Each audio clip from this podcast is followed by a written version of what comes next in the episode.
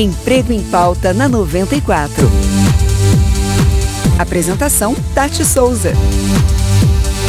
Como lidar com ansiedade diante dos desafios do dia a dia?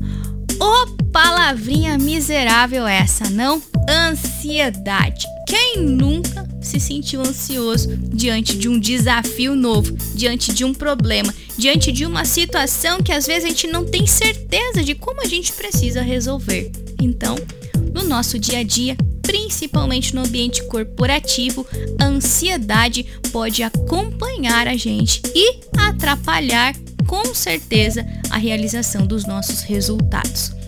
Quando nós nos sentimos ansiosos, automaticamente o nosso cérebro starta um momento de alerta. Opa, alguma coisa está acontecendo ou pode acontecer de errado com a Tati, então eu preciso ficar alerta a isso. E quando esse meu cérebro fica alerta para não permitir que nada ruim aconteça comigo, eu deixo de perceber as outras coisas. Quando você se sente ansioso, o que você deixa é de perceber as outras coisas que estão à sua volta. Quando você consegue fazer com que essa ansiedade se equilibre, quando você consegue contornar essa ansiedade, extravasar essa ansiedade, perceber essa ansiedade, você tem a possibilidade de eliminá-la. Se você não está se percebendo ansioso, mas as pessoas estão te percebendo ansioso, peça feedback. É um momento importante, inclusive para você poder se autoavaliar e mudar os seus comportamentos. De novo, a ansiedade é um sistema de alerta do nosso cérebro.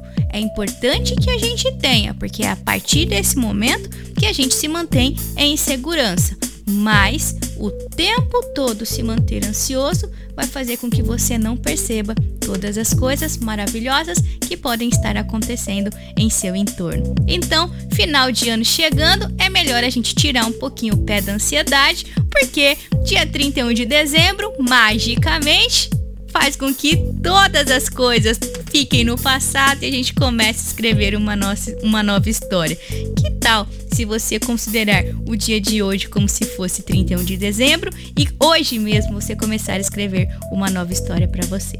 Espero que tenha feito sentido para você essa dica. Nos vemos no próximo Emprego em Pauta.